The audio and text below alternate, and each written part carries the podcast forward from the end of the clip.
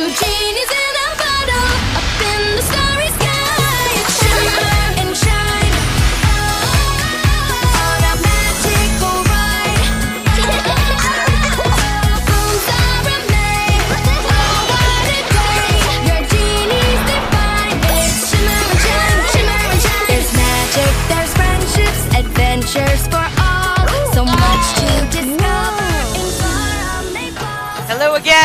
Feminine Critique, episode 100 and something in the teens, maybe 114, maybe 115. Who's counting? Clearly not me.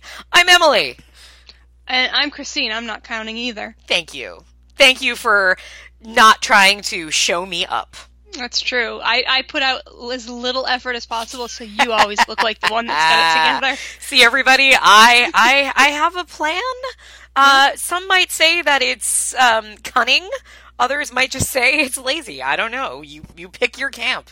But we are the Feminine Critique, and on today's episode, what are we going to be talking about? We're talking about Annihilation. Was that 2018? Seven, 18? 18. Last year was 18, right? So Yeah, 2018. Yes. Feels like a long Uh, time ago. Everything feels like a long time ago. We've gotten old. Time Mm-hmm. is going faster or slower. I don't know. It's just like we walked through the shimmer and everything is just off. I'm just going to say that. I think that's accurate. Yeah. Uh, we will also be talking about a lot of movies, probably, and stuff that we've been watching because it's been a little, a little bit since we last recorded, hasn't it? It's like been a month, I think. Something like that. Longer than that, I think. Oh boy. Maybe not. Yeah, something. I don't know. It's it's been a, you know, it's been at least a Chinese New Year. So technically, it's a new year. That's true. Yeah. Uh, so Christine, Yes. what have you been watching that is not Annihilation? Okay. I'm trying to figure out what my what my um recommend is going to be. Ooh, ooh. Oh, yeah, I should do that, shouldn't I? Yeah. Yeah. Got it. Um, so I'll try to zip through them. Um, the first one, I can't remember where we watched it, and this is the problem with you know recording once in a blue moon. It's it was a movie called Ride. you did not our- talk about this. Yeah, R I D E. Mm-hmm. I had um, I'm looking it up on the IMDb right now. Emma Roberts is in it. Okay. Oh, always enjoy her. Uh, Does she play a bitch? that- no, no, not Emma Roberts. I'm sorry, Bella Thorne. Um, They they are essentially the same Look. person, right? I this ride has a real um what, what's that other movie that Emma Roberts is in? It's not oh, Nerve? Verve. Nerve? No, it's nerve. It's verve, Oh, nerve, nerve, man. herb, Look. nerve. It, it's got it's got a, that kind of vibe to it, to be honest Okay. with you. Um, but anyways, Ride is a movie. It is a small, tiny, quiet little movie about like uh like an Uber-ish driver Okay.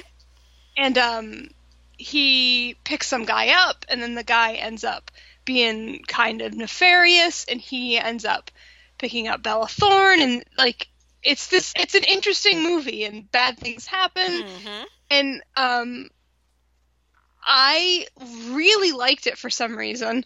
I wish I could remember why. It's got terrible reviews and really bad IMDb score, but I liked it a lot. That's okay. I, I'm intrigued enough. I like Bella Thorne. I do too, and I thought she was fun in it, and like the male, like the the male protagonist is is a black dude, which I again Mhm. appreciate. Like in your like this isn't horror like in a supernatural way. It's you know like suspense thrillery, but like Okay. I like when you have a di- a, divi- a diverse cast. Like it's not just Yeah, it's one of those. Yeah, it's just a smart thing to do when you're making a movie now. Yeah. And if you can't find it, it's 2018. It's it's called Ride, and Bella Thorne is in it. Okay. I don't think it's streaming. I don't think that's how we watched it. Was it Red Redbox? Okay. Um, I I liked it so much, and I couldn't understand all the negative reviews. Yeah. I don't know. If, if anybody watches it and hates it, I'm sorry, but but I liked it. Um, you know what a movie was that I didn't like? You're gonna tell me now. Kind of. It seems like it came and went out of the theater, so it doesn't seem particularly relevant right now. But um, it was Anne Hathaway and Matthew McConaughey. And oh my god! I have okay. So don't give anything away because I don't know the crazy twist, but I keep hearing I people talk about this crazy twist, and people. I think Randy actually said to me, I think he went to see it. He texted me after. He's like, "You need to see this movie." Um, I don't think you'll like it Okay. Because twist aside, it is extremely weak.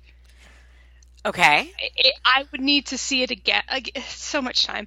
I would need to see it again to tell you all of my grievances, but I had many. Interesting. Um, it was just it was just a real like dude story about dude emotions, okay.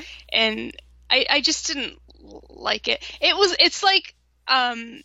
I'm I have taken a forgetful pill today. It's like a really bad version of nocturnal animals.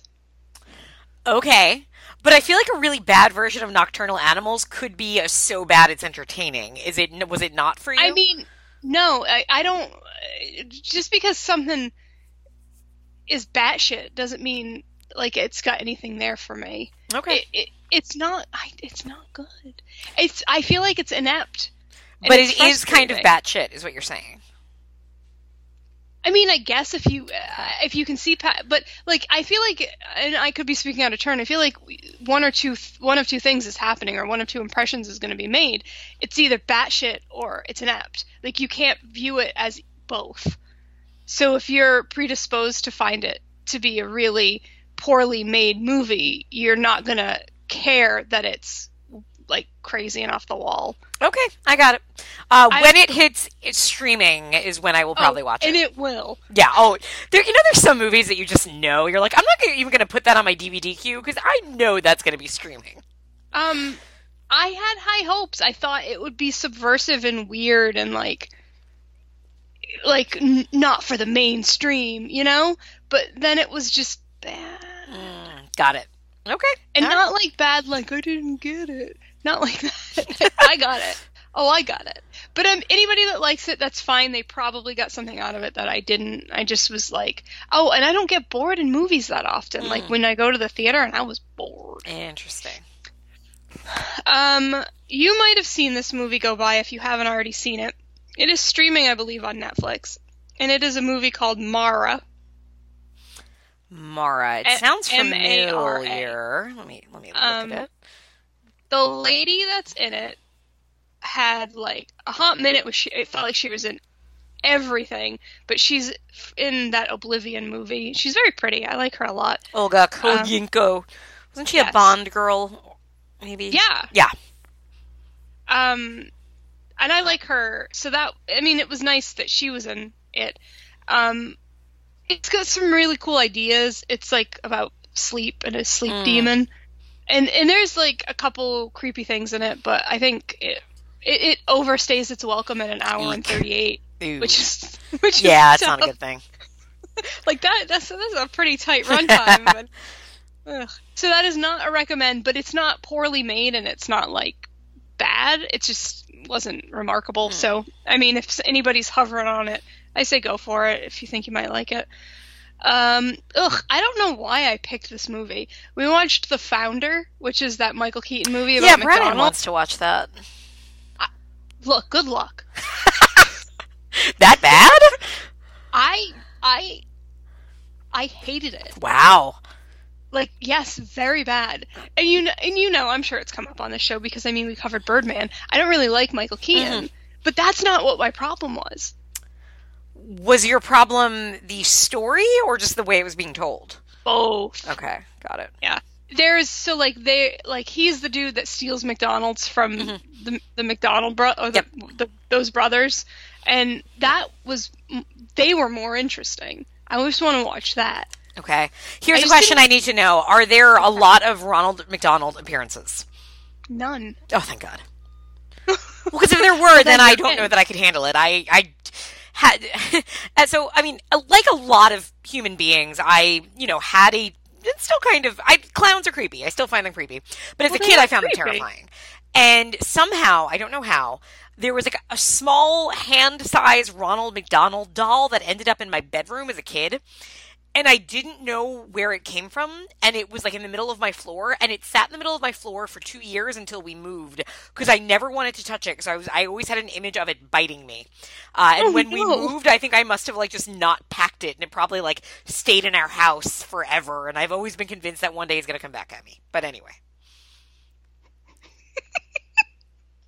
There's no Ronald in this. Don't worry. well, that is important for me to know. Thank you. Um, if I mean, you guys, he might like it. You might like it. I just, I didn't. It was shocking how bored I was. Like I didn't expect that. Yeah. Because like I, I don't mind like a Biopic, Biopic. kind of thing. yeah, but uh, um, Zach had never seen Hanna, and there's a Oh. Hanna show. Yeah. And that's that's another movie that I like is on my list of like I need to watch with Brandon, but I'm so afraid he's not gonna like it.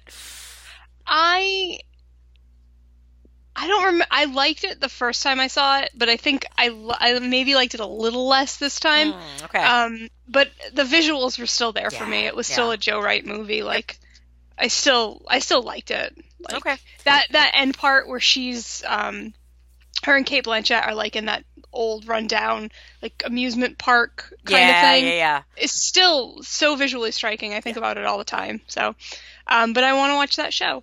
Mm. Um, let's see what else. Oh, um, so did you did you watch Velvet Buzzsaw?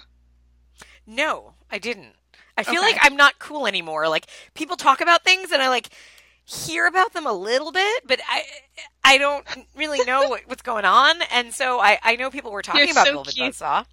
I see So- that my brother was apparently watching it on my Netflix account, but I have not watched it myself. Oh, so um, yeah. Did you see that other movie? I'm I'm I'm, blank- I'm blanking. I'm blanking. I'm blanking. Nightcrawler. There it is. Sorry. No, I did Um, not see Nightcrawler. Which is very good. Okay. Um, Yes, I, liked know people loved it. I just never watched it. So, um, that dude then gets Jake Gyllenhaal and Rene Russo back together for Velvet Buzzsaw. Okay. Um, and it's like this satire of like the art world and what is art and who decides what art is. Um, it's not scary. It's cheesy. It's but it's it knows it is, and Hmm. I don't understand why people don't like it Okay. because I I mean I didn't like. Yeah, I feel it. like I've heard some people really not like it. Yeah, definitely. I, I didn't like. I'm not gonna like throw it a parade. I didn't love it, but I I liked it and I got what it was trying to do. And I it did it does make you think like, well, this is popular because somebody decided it was. Mm. There, that's the, like there's this clear like through line of like there are tastemakers and they are the ones who make and break people. It's not necessarily talent, and I think that's interesting and it, I re- and relatable and you know always a thing in media Mhm. like who decides what show's super Sure. popular. Yeah, I don't. I liked it. If you get around I'll, I'll it, give it a go. I just added it to my queue. um, you might have. Do you have Shutter? I do now. Yes, I've had Okay. it for a couple of weeks now. Okay, s- I thought I thought so. You had been asking about it. I, I had been.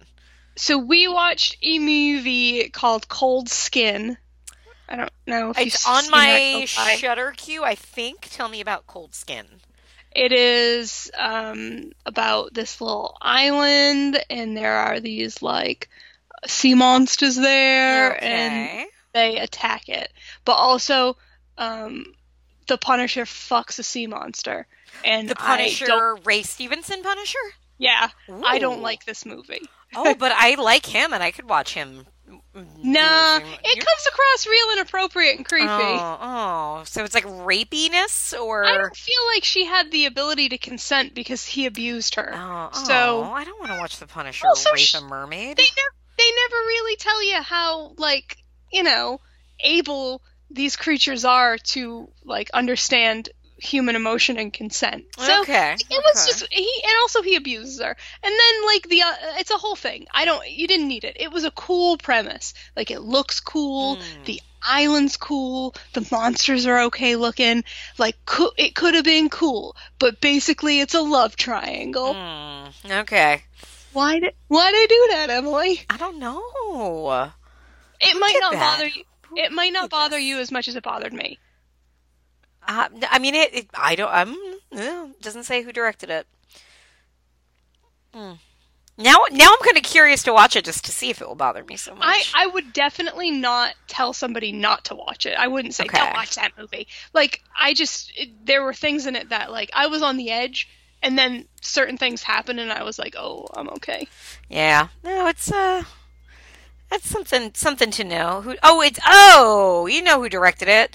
Xavier Gen- Javier Xavier Gens, who did um Frontiers, which was the French film. Yes. Yep. Yep. Yeah. Did. He Yep. did um The Divide, which I liked, but I know some people hated, which was a nuclear war, bunch of people hole up in a bunker and really Mm-hmm. re- do really bad stuff to each other.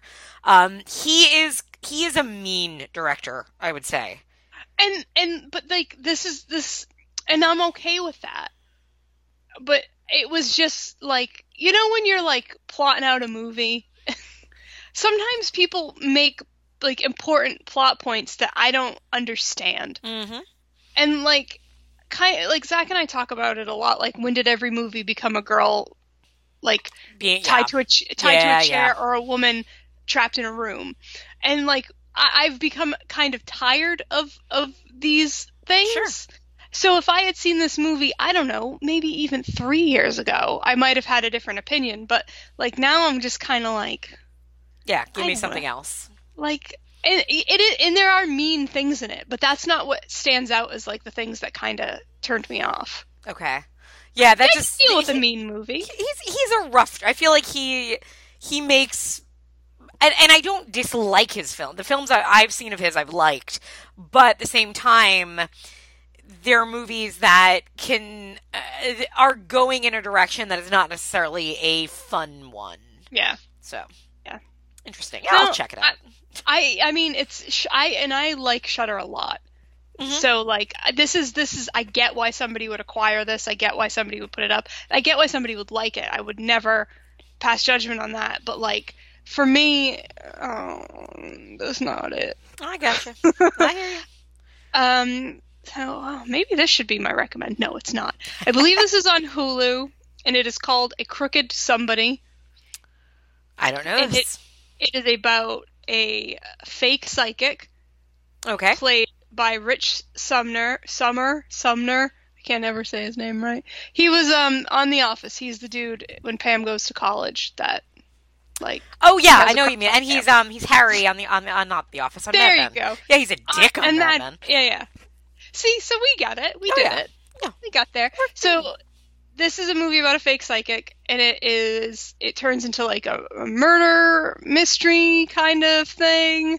It's interesting and neat, and does things I didn't expect it to. Mhm. And um, the lady who played, I think it's Anna on um, Downton Abbey. If you're a Downton Abbey. I never watched fan. it. Nope. but everybody, there's something here for you. If you like Downton Abbey, Anna's You in like it. Mad Men? Yeah. Um, I liked it. It's, I would recommend it. Um, it's interesting and, and different enough to hold one's attention Okay. for an hour and 42 minutes. Ugh, you know what movie I didn't like? Stargate. I watched that a couple of years ago with because I had never seen it, and I watched it with Brandon, and I I didn't hate it, but I remember falling asleep. I I don't know why I had a real problem with the way that they like imagined this other planet. I like had no memory of it, and that's weird because it's a really creative movie, right? It really is. Yeah. And I remember I remember it being on when I was a kid. So I've I mean I know what it's about effectively and I had seen it. And then it was a never- TV show for like it ran for a couple of years, I think, on Showtime. There might have been multiple offshoots yeah, too. yeah. It had Yeah. a life. It didn't do well in the theaters, but it had a life after. For sure. And like the premise of it is amazing. But like for some reason watching it I felt a big disconnect and I couldn't get over these weird hurdles I set up for myself of uh, why would they look like that? Well, Mm. why would they do that? Interesting. It was weird. I don't usually get hung up on stuff like that, but mm, sad to say it didn't play for old lady me. um, re- we ro- we rewatched the thing because there was a blizzard here. Nice. Oh, nice. Adorable. Yeah, it was crazy. Yeah. And then we watched Frozen, not the Disney movie. Okay. The Adam Green movie. Zach had never seen it. Um, How does that hold hold up? I only saw it the one Hold up. time. Nice. And he can be a little troublesome now and again, but I Yeah. thought this, I thought this movie overall was it, it's still solid. Yeah, we, we we've I mean we covered Hatchet and Hatchet 2 and did not have kind things to say about Adam Green Yeah. as a director of those films. But if memory serves, like I really liked Frozen when I saw it that one time, and I've been kind of curious. I think is it on Netflix or Shutter? It's streaming somewhere. It might be uh, you might be right about um, yeah, Shutter. and I've kind of thought about rewatching it because it's also one that like Brandon hasn't seen, and I feel like it might be a fun watch together just because it's just a tense Frozen It's, movie. it's really effective. The Yeah. things that you remember be like the big moments you remember being Yep. effective still are. They, Okay. it it doesn't look cheesy. It doesn't look bad. The characters aged well. Mhm, Like you feel empathy for them. It, it's good. Yeah. All right, I might give it a rego. So good for you, Adam Yeah. Green, because I know you are an avid listener. Probably not after our Hatchets episode. Um, saw Happy Death Day 2. Me too. Did you love it? no, What? it, it wasn't that good. What? oh, it all. Oh, I don't want to spoil it for the listeners. But How? like, so, so in it, she has to make a choice. She and has the to make fact a lot that- of choices. Yeah. No, the big choice. Well, yeah. But the fact that they boiled it down to that is really hacky. Oh, I don't. I disagree because first, Guys, we're gonna spoil Happy Mm. Death Day 2 for a second. Okay, So yeah, let, don't let's get wanna into this. So we're we're spoiling Happy Death Day 2. So, first of all, did you I mean I I sobbed. I cried in that scene. No. Wow. Okay. But why would they? The whole first one is like her over it, it- very Groundhog Day. Mm-hmm. Her over time getting to know that boy and like like developing genuine feelings and it being really beautiful or, and organic. But this one is like, okay, well you have to you have to pick between this boy and your mom. I don't I didn't take it just as that though. To me it Oh, was like really she had to felt. so yeah, she had to choose between but it wasn't just this boy. It was this reality that she had come to really do like in this reality, right? In reality 1, she had developed as a person. She had figured her shit out. She had made amends with people, like she had it all laid out and like kind of knew where to go from here. And then this other reality, everything is shit again because she's back to people thinking she's awful. And sure, she could rebuild that, but most importantly, like the main thing is, but her mom is here. But the flip of that is like, I don't know, that's, it, it's also a lot of like, you know, you, you can't wish away things because now this isn't, this wasn't her reality, right? The reality in which her mother was still alive was not hers. She was not the same person in that. I think the key thing is when she realizes, as she, like she's looking through pictures, says like, "I don't. That's not me. I, the person that's celebrating my birthday today is not the person that took a picture with you last year." And uh, it's not fair for me to live in this reality where uh, I don't. I don't belong here. Is kind of what I took from that. I think you are giving this a lot of credit. And if that is in fact what was done, they really dumbed it down. it was it it was just it it, it didn't work. It for me it didn't work. Oh, I enjoyed That- it so much. and I thought like, "Oh, cool, it's going to be a different movie." And it was the same movie, but worse somehow. I And- the only thing, like honestly, my only gripe with it was the and again we're spoiling things. When like you you get the reveal of um the doctor like that oh there's there is another killer. It's the doctor or if it's it's his wife. That whole thing like made no sense to me because i'm like wait wait why does she why does his wife have to kill her? How does what does this have to do with it like that seemed convoluted and unexplained. But i i didn't i accepted it and just i went to see it with jason and eddie and we were all like yeah but who cares? Because it's just so much fun Yeah, I, I actually didn't. That didn't bother me at all. I thought it was the natural progression of the story because they had already, everyone else had already been the killer. Well, and apparently in the initial ending of the first film, um, she was supposed at the very end of that film, after she gets through the day, it was going to end with her being in the hospital and the doctor's wife killing her. And so that like even though she got through all of this at the end, it was a different killer and it's a doctor's wife and so on. And like test audiences were like, "Fuck you! You can't like you made us love this character and you let her grow, and now you you can't do that." Mm-hmm. So I think this was also very much like a direct own continuation of a story we didn't necessarily see in the first film. I guess. No, I, I mean, I, I get it. I, I really think that it, your breakdown of it is is very beautiful and very kind, and that's not at all what I saw. I saw a very trite, silly mom or boy movie, and also like the stuff with the her sorority sister was clearly there was a part added in. Well, no, no, no. Let me tell you something. You know what part they added in? They added in the part where at the at where last year when I saw Happy Death Day and waited for some kind of stinger at the end, and didn't get it, and I turned to Jason and said, "You know how that movie should have ended? Should have been a post credit sequence where the sorority girl wakes up and realizes she's living the same day over and over again." So somebody bugged my conversation and was Well- like, "That's how we're going to end part two. and and that's completely fine but i, I think they like they that was fine I, I was fine with that they literally added her cheating on that kid Oh yeah. so that we would hate So her we'd have that. because Yeah, it doesn't fair. it doesn't make sense anywhere else in the movie because she then goes and helps them without like flinching she full like whole hog goes and helps them Yeah. and Yeah, no one that was because she was going to get to be an actor, right?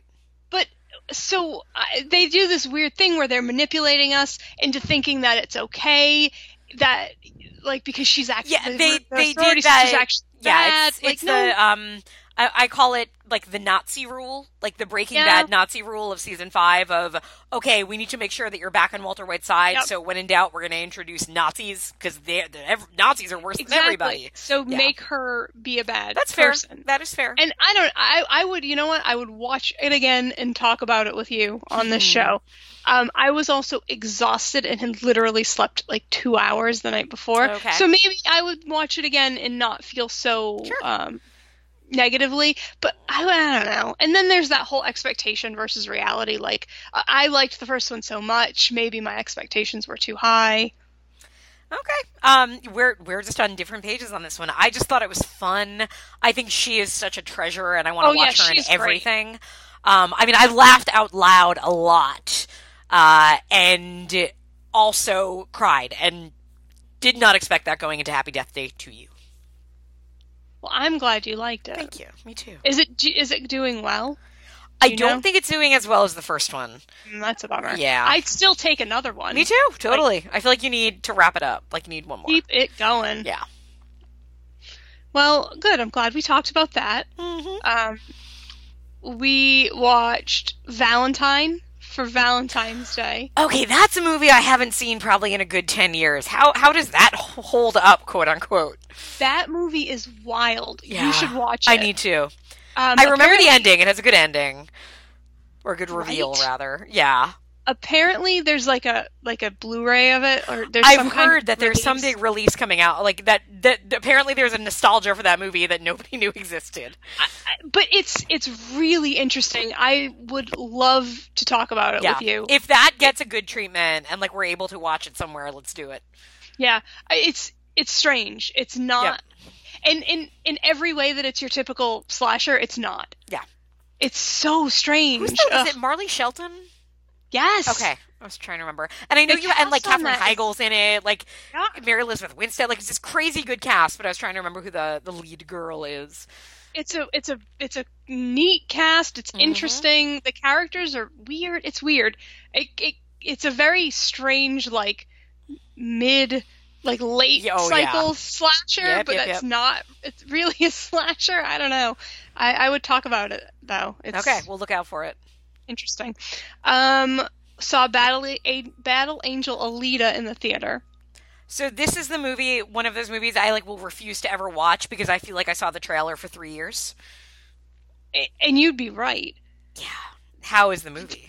I, I didn't like it. Okay.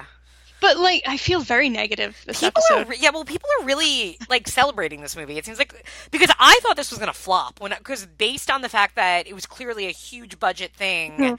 And one of those like you can't keep trying to make a big budget movie about a property that nobody know like Yeah. it just seemed like there's no way this is going to do well and now they're dropping it in February but uh, I've heard a lot of everybody like on Facebook that I've seen aside from you has really liked it and I think it's doing well overseas. I, yeah, apparently it didn't do as well as they would have liked domestically, but it is doing well overseas. And I mean, I've seen pretty mixed reviews.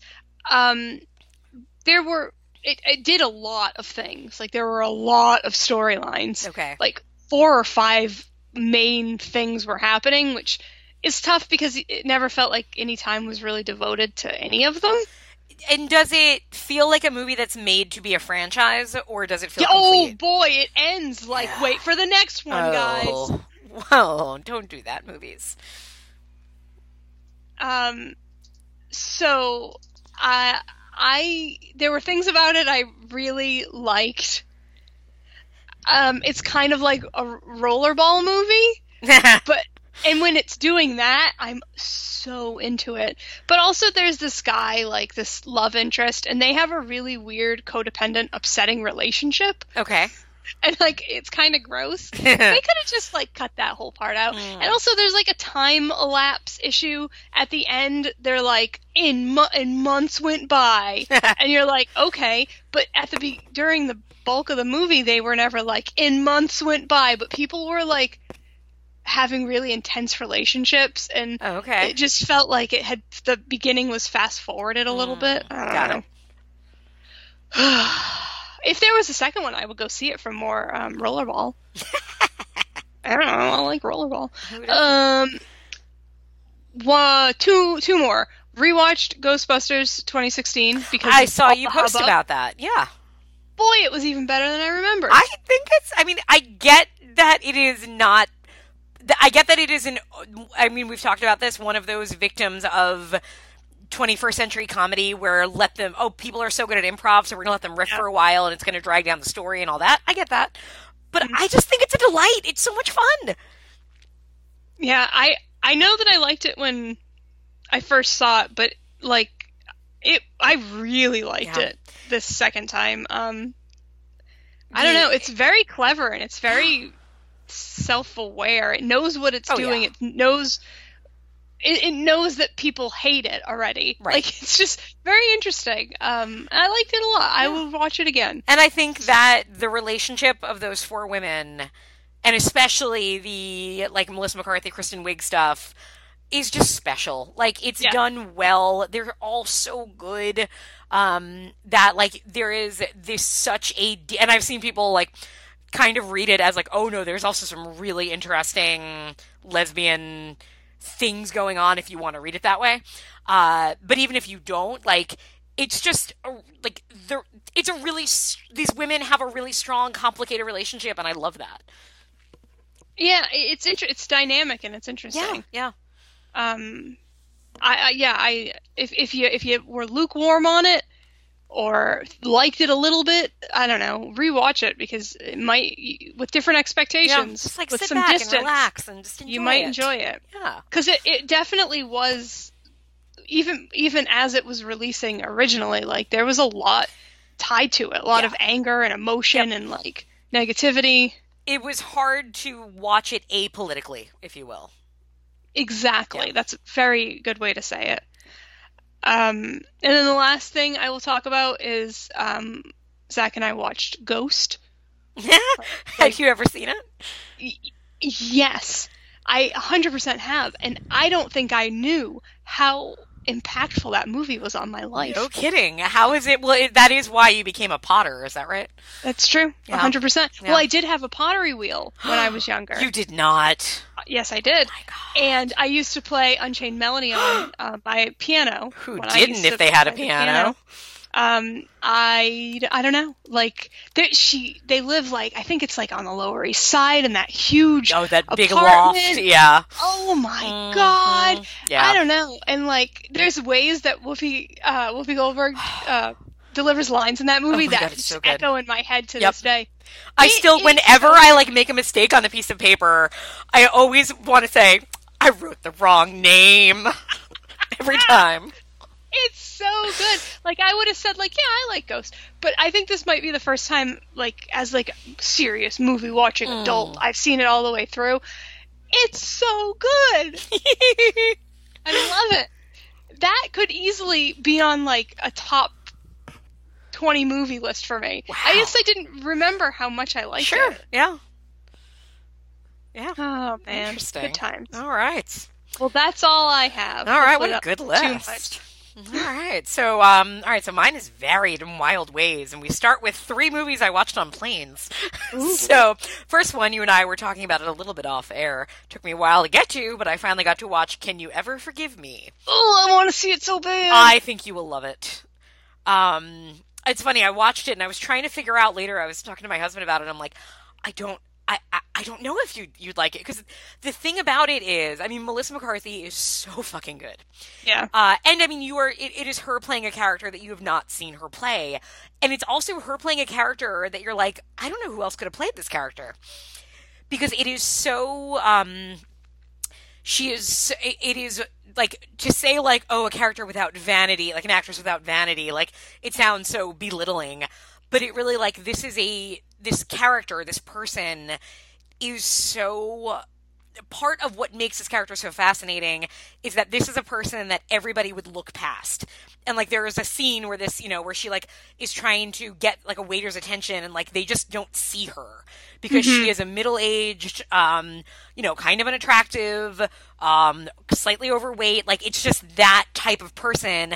But then the other part of that is that yeah, she knows it and she owns it and she doesn't kind of doesn't give a shit because she doesn't like to play nice and doesn't like people. And you know and that's a big part of her character is that she says i have a cat. I like my cat. I don't like anyone else. Um and, and so it's just so good. Uh, Richard Grant, I mean, Richard E. Grant has always been a treasure, but he's so good in this. Um, it's I mean, it's it's good. I, I think you would really really dig it. Uh, it is like kind of qu- it's very quiet, but it's very funny. Um, and it's one that like I, I was watching it. I kind of like I wasn't overly into it as I was watching it, like here and there, and my mind would start to wander. And then when it ended, like I realized like ten minutes later how much it sat with me. Like that it just it did a lot and I think there was a lot in there and I feel like I will rewatch it eventually and get more out of it. Um, so highly recommended. If you're flying United Airlines, you you can watch it. I will definitely be watching it. I missed it in the theater up here, and then it was at a super cheap theater, and I missed it there. And I don't know. I, I will see it. Yeah. I'm af- I'm afraid it's going to make me upset. You know it's the thing about it is because it is so um because she, her, she is kind of the nature of that character means it's never that emotional but there's a lot underneath that like there are some sad human things going on but it never overplays anything like it, this could have been a maudlin movie and it is not Yeah. at all you know what? all. That's really good to know. Thank you yeah, for that. Yeah. Uh, also on a plane, just trying to figure out, you know, like you have to be like sometimes you're in a certain mood on a plane, and you, Very you know. true. So, um, I saw this one on there, and I'm like, you know, I remember Christine talking about this movie. And what'd she say? she said I should watch it. So that is obviously Liam Neeson is the commuter. This movie. This movie. That is easily the best way to describe it. This movie.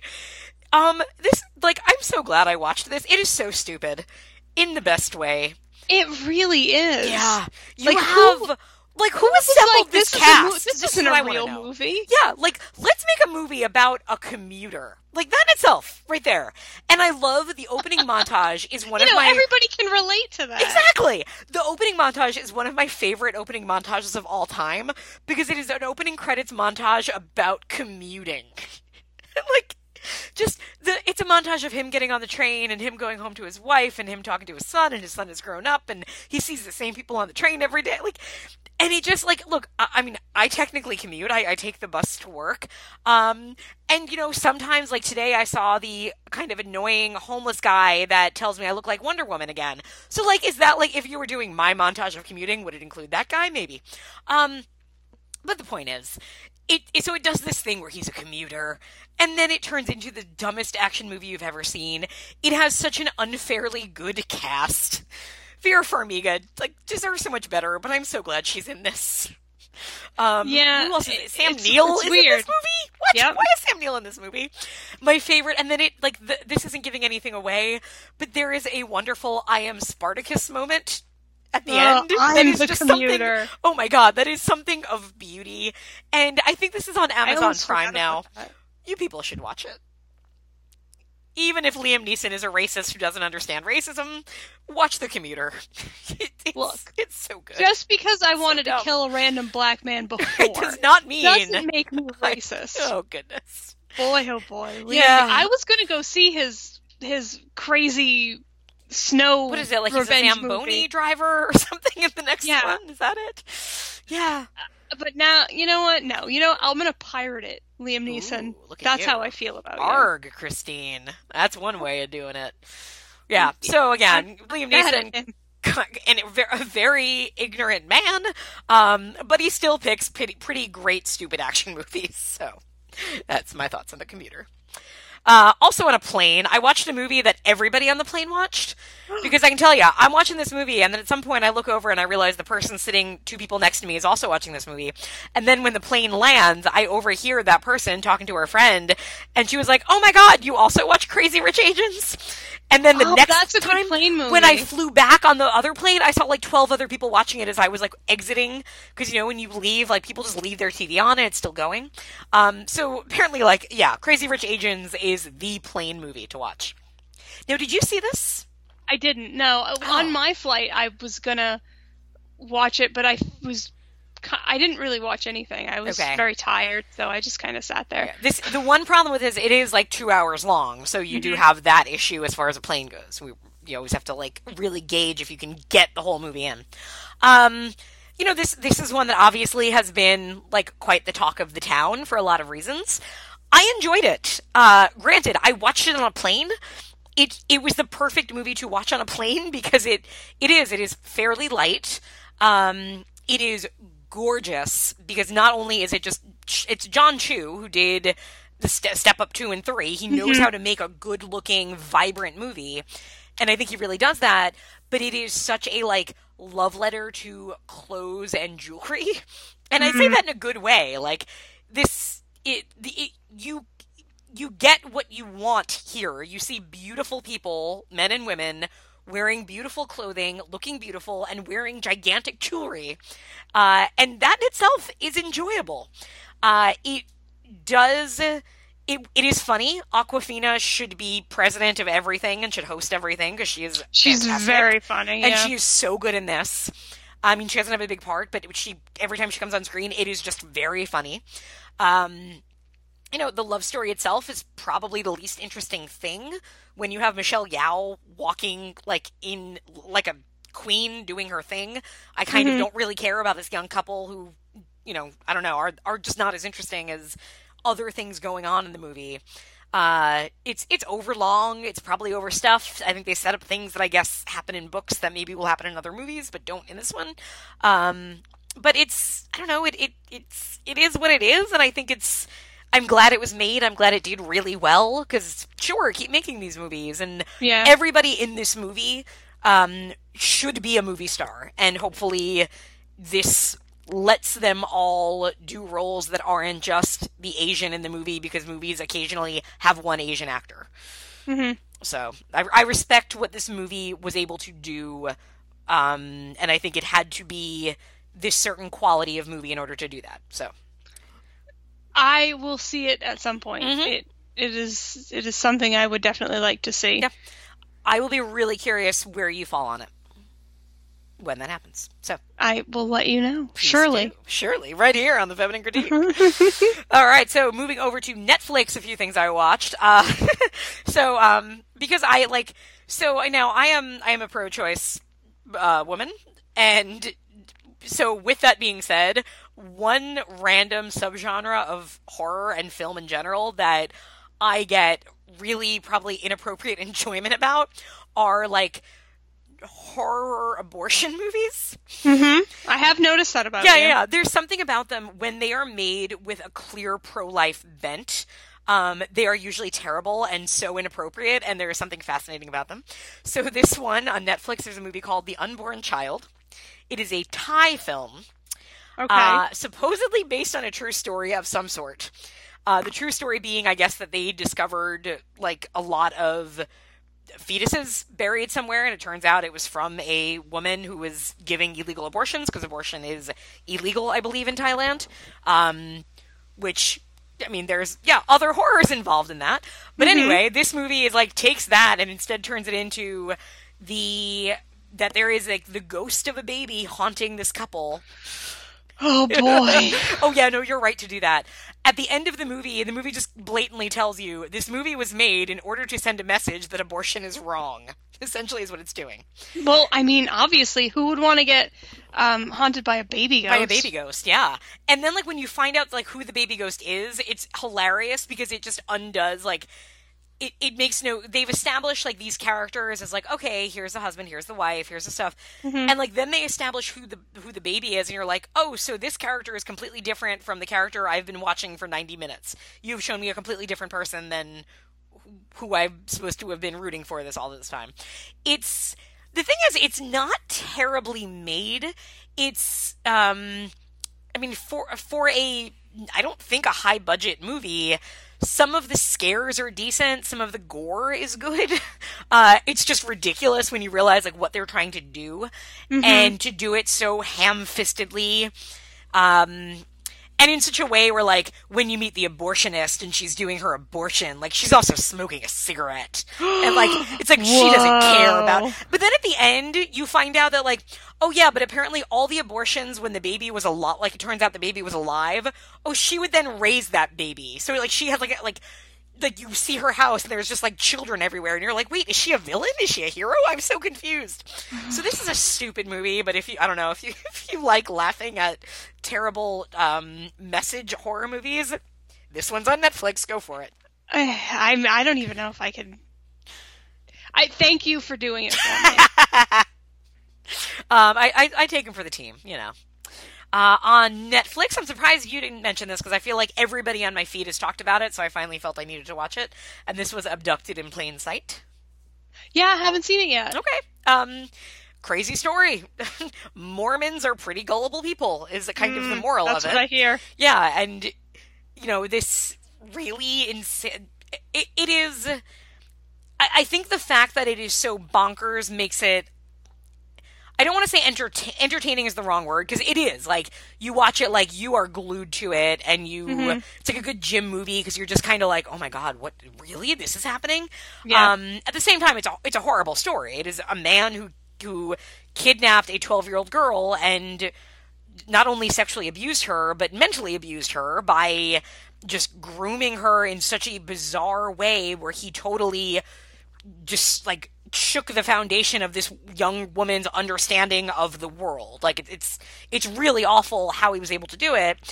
Uh, it's also you just like your your jaw does drop at how why it was able to happen and you know it's it's not that the parents were stupid it's that they were very like they were of a certain age and generation and culture that meant he was able to manipulate them to a point where their shame was so much worse than anything else that could happen.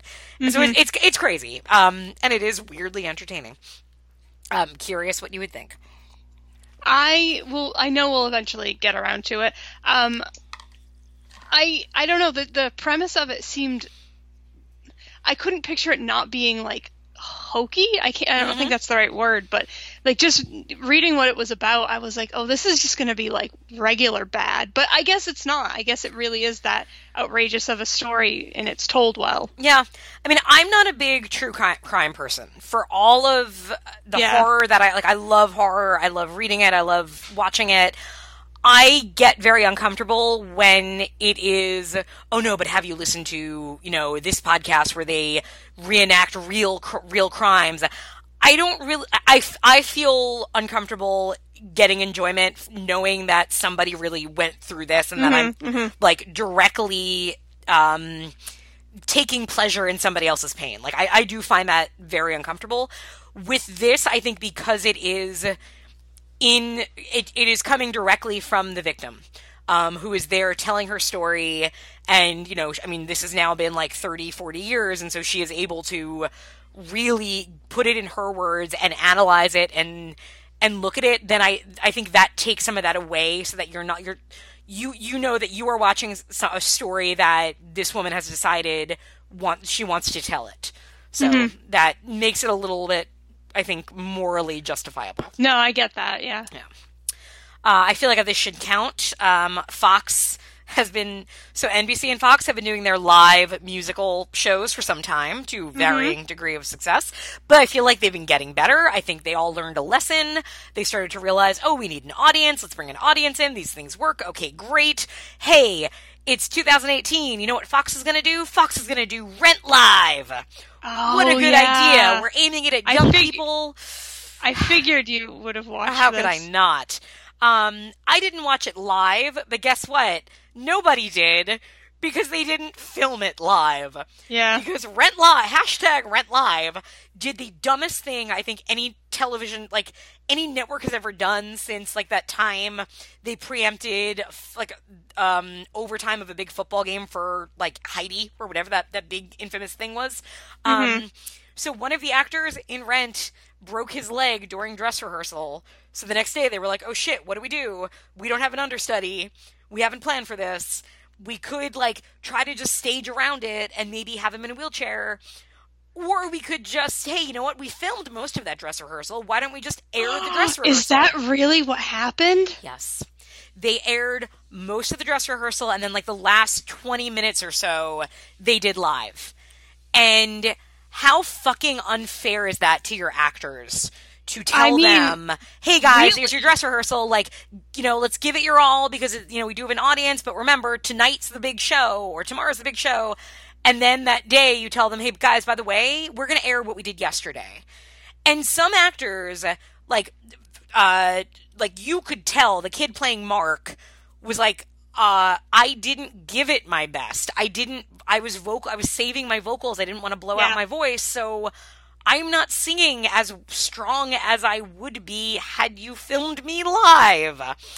It it's was ridiculous. Um, I- and with that being said. Vanessa Hudgens can can be up and down for us, but man, she can do these things so well. Yeah. Like she really like she was great in it. Um, Was she? She was How was. Valentina? I'd say okay. Um, I think I don't think she is as good a singer as that role calls for. But then again, this was a dress rehearsal essentially. Um, so she she was fine. I think she wasn't didn't blow my world. Um, but she didn't embarrass herself. Like I think she was fine.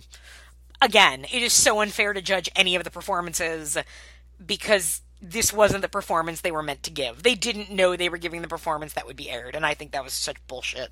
That's that's re- I, I mean I'd heard people mention like oh and it wasn't even li- live and I thought it was just like it was like Right, like some segments or something. Yeah. or like pre it was pre-recorded but like everybody knew that Right. but I didn't realize No, that's what went no. down And like eh, so and again, I get that okay, it's a one-time thing so you don't think to have understudies, but Fox like a year ago, Fox Live went through the same exact thing when Vanessa Hudgens' dad died the day she had to do Grease. And motherfucking Trooper came out and was the best thing in Grease. Like, wouldn't you then also think to yourself, oh, gee, we should be prepared if something were to happen? What is our backup plan? Mm-hmm. And like, they could have like, it, it it's theater. That's the whole nature of theater. Is hey guys, we get one shot at this. Like, hey, if the set falls on you, we just work around it. That's what we do. And they just blatantly didn't do that, and it was just so against the spirit of what that is supposed to be. So, I will keep that. That is my rant about Rent Not Live. Uh, moving on to things that I'm didn't have. that does suck and Yeah. I'm glad that you informed Yeah, me yeah, the world should know. The world needs to know, Christine. Uh, on Amazon Prime, I watched a little movie called Destination Wedding with Keanu Reeves. oh yeah I, I, almost said that sounds familiar but yeah, a lot of is. people were talking about it. I think I thought Married with Clickers did an episode on it, but I couldn't find it, so I might be wrong. They, I thought they did too. Maybe Yeah. they were just talking about it. Maybe that's possible. Um, I- I liked this. I could see somebody hating it. Mhm. It is. I think um, Keith Allison made a good point. He's like, it's it's kind of like before sunrise, if if the characters were just kind of awful people. Mhm. Uh, and it is. It's these two people that are kind of just do not get along with anyone else and have their things and their ticks and so on, but they, you know, end up connecting. Uh, it is a case where, as you watch it, and I feel like the the world. I mean, we just did an episode with the Keanu Reeves movie, and I have to say, I think Keanu Reeves is having a moment where we finally appreciate Keanu Reeves. Yep. He's really good in this. He's very funny. Um, he's giving a very mannered performance, but th- but like I have known people like that. Yeah, I liked the the movie a lot. I Oh, thought I didn't know you they- saw this. Yeah, I think I talked about it. I'm sure you did. I guess I didn't listen. last one. No, I mean movies blend together. You always say like, "Yeah, I watched that," and I go like, "What? did you? When did you talk about that?" Yeah, remember I told you to Um, watch that. I liked it, and I agree with you. It, ugh, not to compare it to a Woody Allen movie, but bear with me. it has like sim- it's it's quirky, and there's like a cadence to speech, and Mhm. like Oh, if yeah. if if you're inclined to dislike it, you might dislike it, and I totally get why somebody would. But there was enough there for me Yep. to be charmed by. They're just both so good. And when I mean, Winona Ryder is Yep. like remember in the '90s how like how much you wanted to be Winona Ryder, and you watch this and you're like, oh yeah, I still want to be Winona Ryder. Like I get it. She she is she was like the cool girl of our generation, kind of, and she, like, you see why. And it's not it's not that she is the prettiest. It's not that she is the greatest actress ever. It's just that there is something so charismatic about her, and she's really good in this. She definitely is. Um, I'm glad that both of them are still around and Yeah, doing stuff. yeah. And, and together, like they have good chemistry together too. Uh, all right, just a few more. I'll run through. Um, Kaw, Kaw, K A W, is a sci-fi. I thought there was just a bird loose. yes, in my apartment. Get him, cat. Get him. Uh, so Kaw is a horror movie. It's a birds movie about birds. I think it was like a sci-fi original from 2010 or so. oh, got it. You're really painting a picture now. Um, Rod Taylor plays a supporting part, which is adorable. Love it. Yeah, uh, there are birds, and the birds are there because um, of Mennonites have been. It's, it's all the Mennonites' fault, which is kind of a good twist. Um, it's actually like I was expecting this to be like oh pure bad CGI, but they do use real birds at times.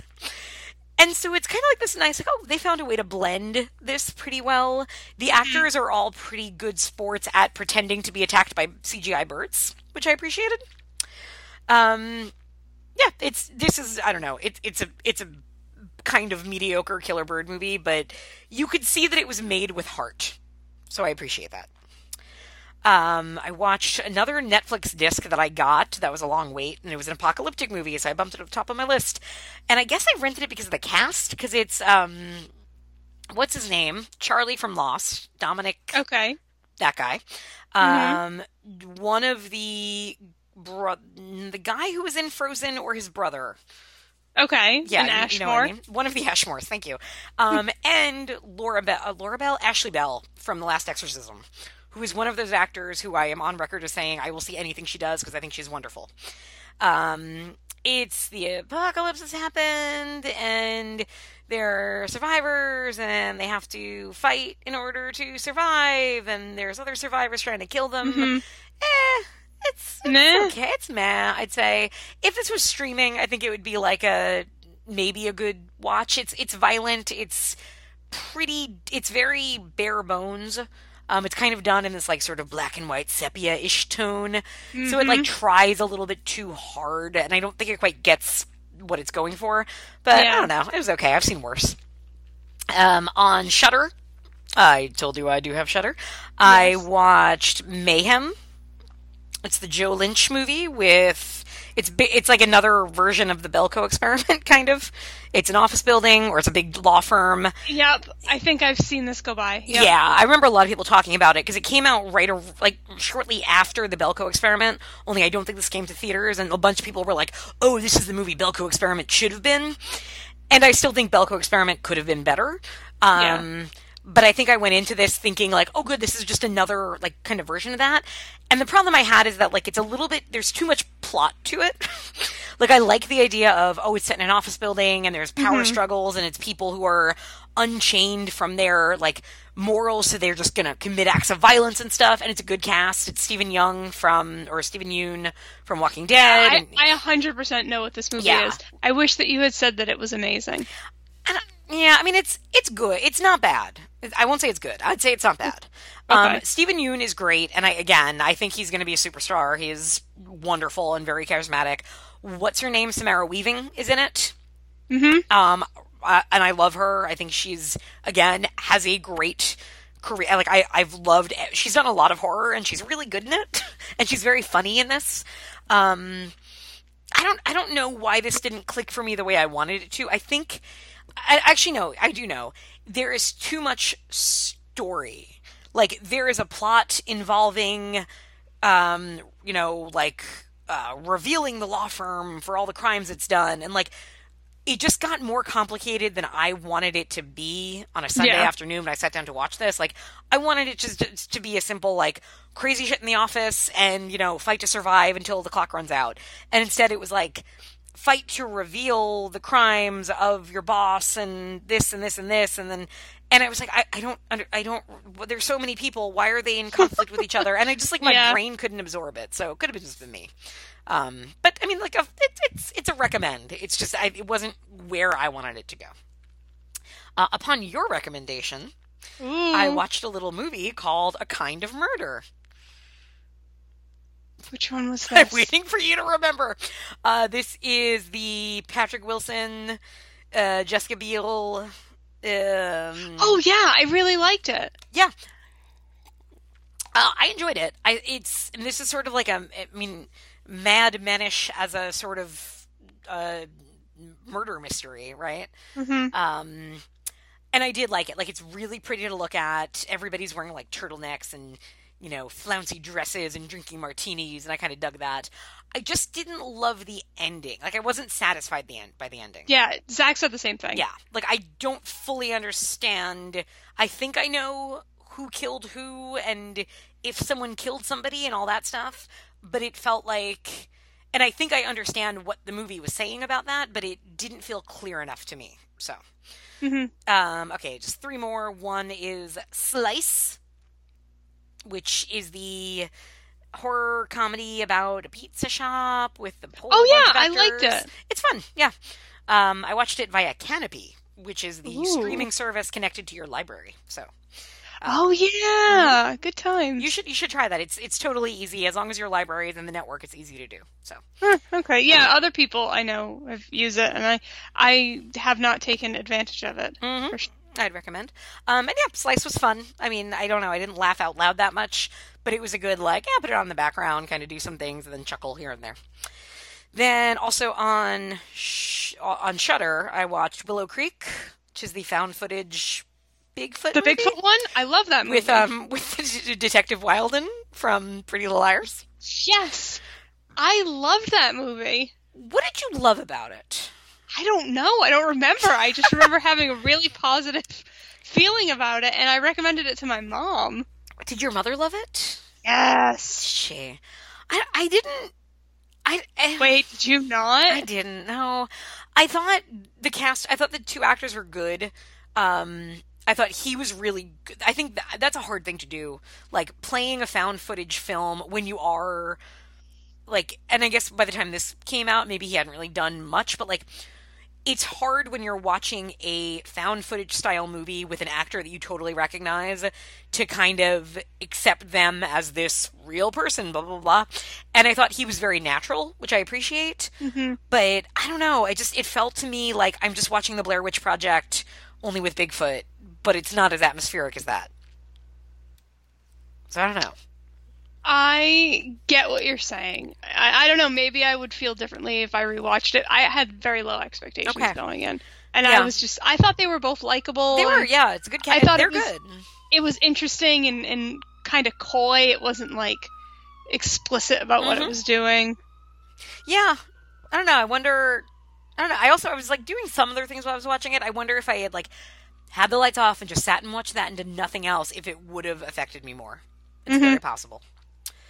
Uh, and then the last thing I watched was also on Netflix, and that was a horror movie called Happy Hunting, which I realized after the fact is apparently co-written and directed by one of Mel Gibson's sons, which is interesting. Oh, interesting. Yeah, so this is um, it is sort of a most dangerous game setup where um, you're kind of following this one guy who is a who who is an alcoholic who is just like I forget I guess not functioning alcoholic is really he's just the man has not not touched booze in probably years.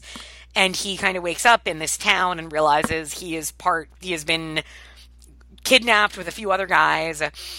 Uh, there's like a town in Texas that once a year basically does a most dangerous game, hunt down, you know, they've rounded up five addicts or homeless or alcoholics or something like that, and it's just, you know, hunt them kind of thing. Uh, And so it's him trying to also get through not having had a drink, so it's him going through extreme withdrawals and all of that, but also trying to get away from this mob of people trying to kill him. Um, it was decent, I would say. Like it's, I always like a most dangerous game kind of setup. I just find I- it, it's I a- know that you do. It's just a, um, you know, it's I just I, I'm an easy mark for certain things.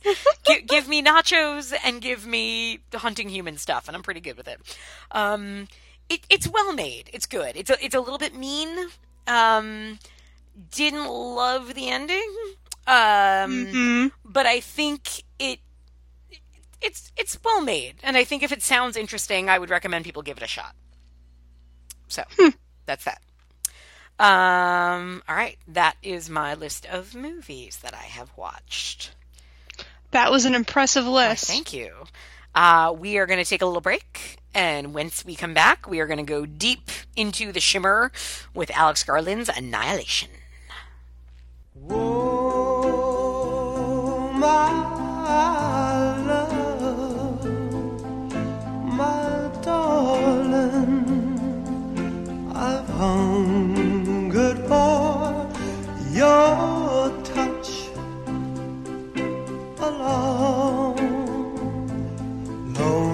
time.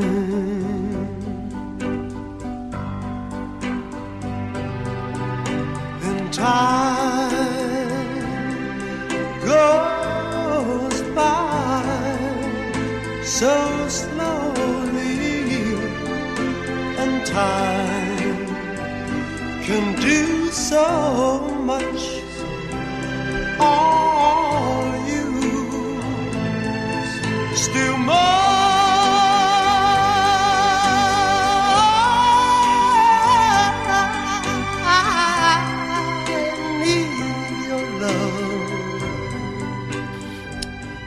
2018 Annihilation, based on the novel by Jeff Vandermeer. That you read, right? No, but I ha- it's at the library you for did. me now. I put it Ah. after I watched the movie. I reserved the book, and it's at the library, so I will have read it by the next time we record. Okay. Uh, had you I read want you to no. Oh. We read about it after we saw the movie, but Well, I didn't. I never read it. No. One very interesting thing I think about the movie and the making of it was that Alex Garland.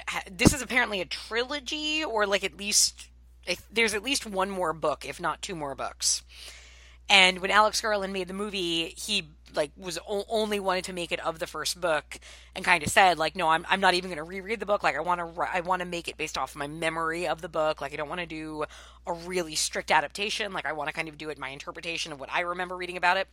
And one of the interesting things after was as much as this is a pretty diverse movie by Hollywood standards, um, apparently in the second book, it's kind of revealed that some of the other characters who are Caucasian in the film are either Native American or I think Asian in the book.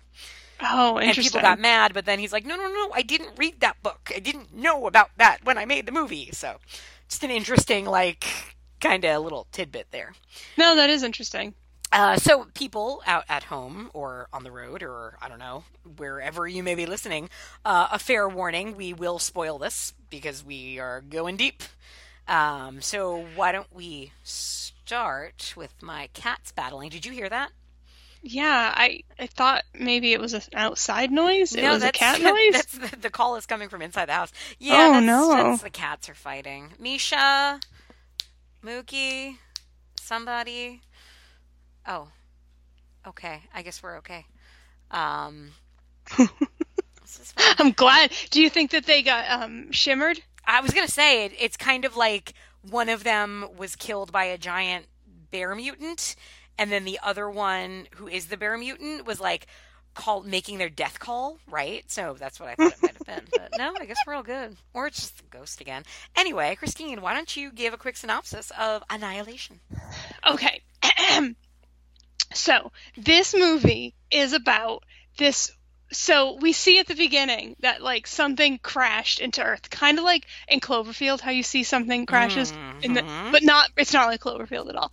But um, you see something crash and you don't have any context for it, so you're like, whatever, something crashed. But come to find out, something crashed and it made it's made it's getting bigger and it's making this like dome or like this enclosed area that's growing and growing and growing and nothing that goes in comes out and you can't take pictures inside and send them out and there's no communication from inside but but Oscar Isaacs went in and he came out and Mhm. he his wife who is Natalie Portman probably just going to use everyone's Christian names Why not? um, he, he goes and sees Natalie Portman. You can use the character names if it's less And I'm just going to use their Star Wars names. So Padme. So Poe Poe Dameron comes comes back to Padme It's- Amidala. It's on for 10 minutes maybe, and I said, oh, they were both in Star Wars, less than 10 minutes.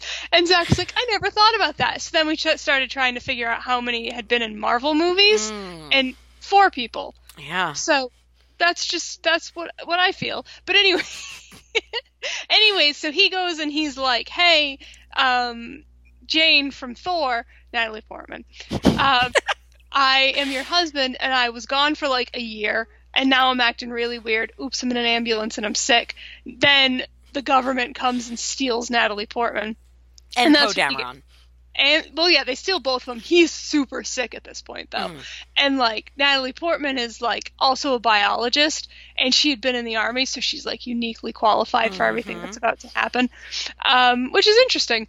And then she find they tell her about the thing that they call the shimmer, which is this weird shimmery. It looks kind of like shampoo Ooh, or oil. right. Yeah. or like bubble mixture. Mhm. Like Some It's plus. attractive. Yeah, and about this thing, and then Natalie Portman meets other people. Some of them are Gina Rodriguez and Mhm. Tessa Thompson. Um, Jennifer Jason Lee is there. Also, this kind of French lady whose name I don't know. Tuva Novotny. Oh, Mhm. I don't even know if she was French. That It doesn't doesn't sound French, but we'll go with it. no, but she was she was very she was good and gone too soon. Hashtag. Yes, yes. Um, no, I mean we're gonna spoil this. we already right? said yes. Go for it. Keep Oh, yeah. spoiling. Okay. Um, so then, like, um, Natalie Portman's like, I want to go inside this thing, um, but don't tell anybody that my husband is the only dude that's ever come out of it. Uh, but like, I'm gonna go in. So she goes in with this team, and they're all lady scientists. Oh, and Jennifer Jason Lee's like, like a psychologist. Mhm. I mean, science scientistish. But so all these ladies go in, and then hilarity ensues. They all Uh, talk about their periods. It's all and once you get inside that shimmer, it's all periods and bras. Oh boy. Oh boy. And rom coms. Ugh, they love them. Yeah, totally. But it's a very visual movie. Mm-hmm. Um, it's uh, it does a thing. It has a stance. I feel it. It wants to. It wants to hit you with some visuals. Um, th- look, the the shimmer's weird. It does weird things to people. It makes people be weird and makes weird things develop. Um, I think that this movie is about immigration. Mm. That's that's just what I'm going to say now. Okay, Uh, I, I can see that. Would you like to develop that idea? Sure. Um, I saw this movie in the theater and I really didn't like it. Mm. Well, to say I didn't like it is is extreme. I didn't I didn't care about it. Like I didn't have an opinion. But watching it last night is what I did, and then talking about it a little afterwards, I realized that I think I kind of do like it Okay. which is weird. Um, I think I like it because. So my spoiler um, for later is my recommend is uh, the documentary Horror Noire on Shudder. Oh, okay. Um, that's my. But so this ties into this. So they make uh, in that documentary. There's this whole portion where like how especially older monster movies the monster was you know the other who which was often black people Sure. um, and so the monster is bad and it's invading, it's taking. Recently, Zach and I were talking about A Quiet Place and how that movie is is, is kind of xenophobic to us. Uh, and it's come. It feels like it's coming from a very fearful place. Yeah. What I like about this movie is it's not coming from that place. Yeah. The uh, the other, which whatever's the shimmer, whatever's in the shimmer, isn't bad. It's Yeah. just different. It's not here to hurt us. It's just here. And Natalie Portman says something at Mm. the end that like I can't remember exactly what it was, but I I turned to Zach and I said, "Is this about immigration?" She was just basically said like it's just it's just here. It and it's I think because it- it's this doppelganger of her essentially, and she's watching it grow and develop, and it's becoming her. Mm-hmm. And her, her her first instinct, which would be my first instinct, is to, Is to attack it. it. Yeah, yeah, yeah. And then so then it hits back. And she realizes that later when, you know, the, the, I think the soldier says, you know, something of like, well, it, it tried to attack you. And she says, no, I tried to attack it. It was just doing what I was doing. It was just mimicking me. It was really just trying to become me. And I think that that is a really, because it's, it, so this is the first time I watched it. And I think I felt similar the way you did after for your first time, where I thought, you know, there's some interesting things going on mm-hmm. visually. I I like that it's not outright telling me anything. I mm-hmm. think I think it's planted some interested, in very interesting seeds in a lot of ways. You have these really rich potential characters, but then they all essentially die pretty quickly, one way or another. Yep. Um, but you know that their death means something, and they're because they're all very unique mm-hmm. the way they go. But I don't really get it. Like I don't, I, I don't feel anything watching, it, and I really didn't. Like I wasn't. I, I didn't. I also didn't find it That's overly so scary, really interesting.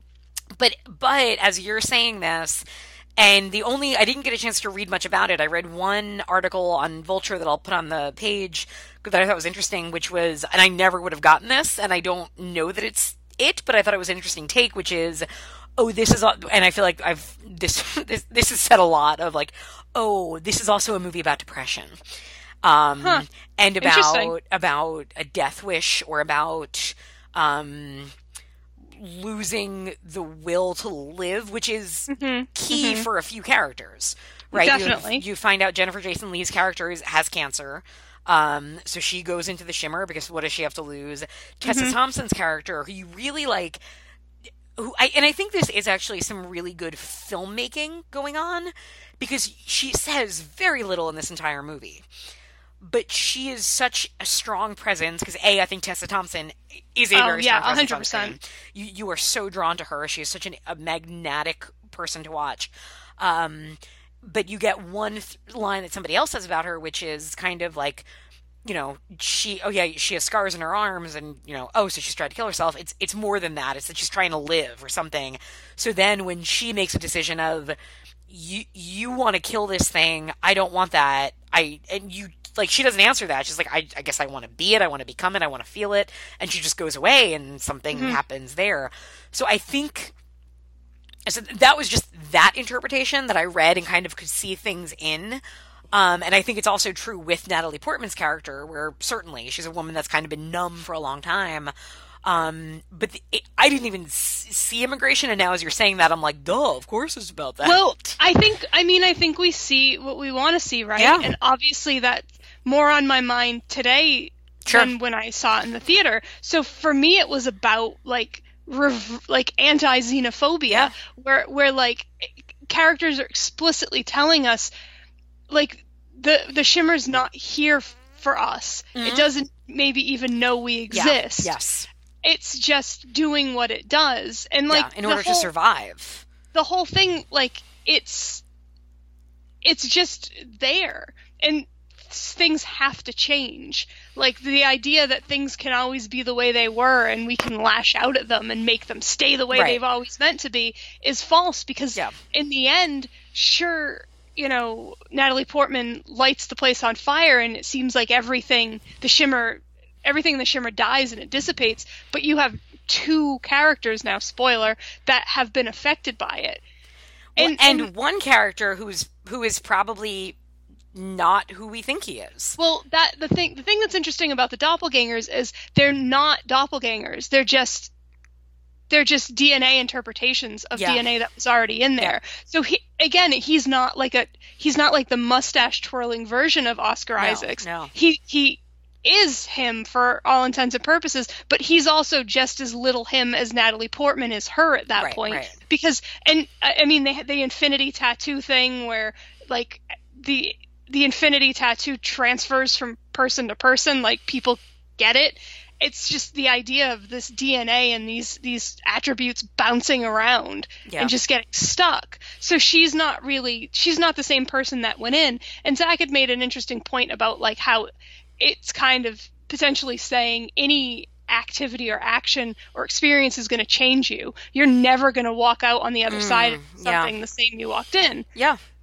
Well, and I think And- there's also an interpretation that could be made just based on the fact that, you know, the last shot is her and Oscar Isaac both with kind of glowing eyes of we don't know if that is is the same physical person that walked in or if that is 2.0 that came out. Like it's it's just we know Oscar Isaac because we saw it at least with our own eyes. We can think that we know that Oscar Isaac that version 1 Oscar Isaac did not come out, but that version Redux did. With Natalie Portman's character, we, we don't know. We think we see her come out because we kind of do, but at the same time, there's that glimmer in her eye that kind of says maybe it's not her.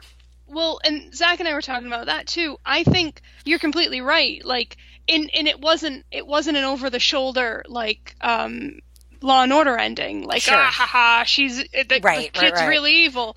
But like, he she he says that he doesn't think he's you know the Kane that she knows. Yeah. And he asks her, "Are you Lena?" And she doesn't answer. True. And because I don't think at that point she knows because she's not anymore. And you kind of that gets indicated by the infinity tattoo on her arm and by the eyes. I mean, those are the good visual cues. But she was in there for so long. There's no way that she walked out the same, like genetically at her base levels, the same as when she was in there. She, I mean, they have the scenes of her taking and testing her blood, and it was different, and Right, right, right. sparkly. So like she might, she may have destroyed the the the the duplicate version of her, but that doesn't mean that she is still her her 100% her. And I found the line it where she's talking to Benedict Wong and um he says it came here for a reason. It mutated our environment. It was destroying everything. And Natalie Portman says it wasn't destroying, it was changing Right. everything. Yep. It was making something new. And I said, "Is this about immigration?" that's when I said it because Yeah. it's it, that's how I felt. Like nobody's trying to take anything from you, nobody's trying to ruin anything. Right, right, right. But it's just to- coexisting, but in and in doing that, it's going to change your surroundings, but it's not hurting you. It- things Yeah. are gonna ch- and so i ended up with this massively deep appreciation for the narrative of this movie because i was looking for characters and there aren't for me any characters here that i there are no character journeys that i care about. I feel like it's not in, it, that into its character development. Hmm I could see that. and that's like my number one thing so if that's not happening and honestly i didn't really like the visuals that much. I wasn't like stunned by them. I wasn't blown away by them. Like some of it was pretty, but I think like I- expected this to be really visual, and especially after um, Ex Machina, which is like more restrained because it's not huge fantasy. It's just very specific kind of sci-fi, but the visuals of that are pr- like right just the house and the kind of austerity of that house. So then when you have this Yep. element come in like it's it's really striking. So i was surprised because i watched like the first chunk of this i watched at the gym and then i watched the rest at home on my fairly big screen. And i, I even when um the creatures came in and like i feel like i like was expecting a lot with them and i was like these kind of look like bad cgi to me Yeah. It so I didn't even get I guess with the first viewing I didn't even get to the point of like, well wait, is this larger narrative tell like is there something here thematically that I'm not getting? I didn't get to that point because I was like I didn't really like the characters and I didn't mm-hmm. think it that looked that good. Guess it didn't work on me. But like I don't know. After this time, I'm like I'm I'm into it. I think that this is saying this is a monster movie that doesn't do what so many monster movies do. Oh yeah, So yeah. monster movies i was just talking about this with my mom because i told her did you you did know that king kong was about racism and she just about passed out and uh, and i was like you know slavery boats chains whatever but so i said to her there are like in my mind there are two kinds of monster movies the fear of the other and the monster was us all along Yeah. like i am legend Yeah, I mean, But and that's the- also look at every Twilight Zone episode. It's it's usually it's usually the latter, but some every now and then you get the first. Exactly, and, it, Yeah. and it's interesting that this is is a, feels like a monster movie in a lot of ways, but it, nobody is the bad guy. Yeah, I Yeah. and I'm like, wait a second, this is a this is illuminating. This is a whole different Yeah. narrative. yeah, it is actually much more. I think um, much deeper and more complicated than probably seems on first viewing. hmm and I mean this this did not do well in the theater, but it had it also had like a really kind of wacky release because what happened was um, Alex Garland was was given you know this movie and you know took this property, but then after he made the movie, I, gue- I guess he had an arrangement with the studio to say like I get final cut, and the studio was like um, this isn't going to do well, like we we can't put this in theaters. So it was something where essentially he was given final cut, but that meant it was not going to be released um, theatrically in a bunch of foreign markets. So I believe it was. I mean, it came out in the theaters here, but I think in like most other overseas markets, it just went straight to Netflix.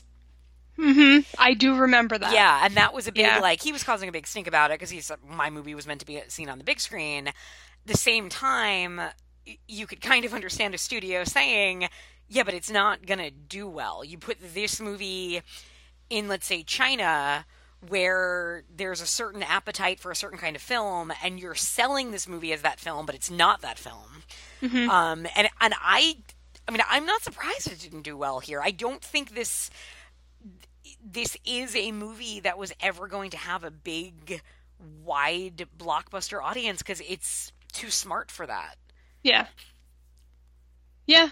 I I know and the thing is like the people that like this movie and there were a lot of very vocal people that liked this movie after uh, uh, like loved it and were rabidly passionate about it and I really just felt like on the outs Yeah, like what did it's an it's all ladies and it's supposed to be real pretty and I, I didn't I was like eh, I'm an old curmudgeon I don't like this movie but like I 100% changed my mind I really enjoyed it yeah. Well, and the reason I picked it was because I rem- I couldn't remember what you had to say about it, but I remembered when you talked about it probably a year ago now.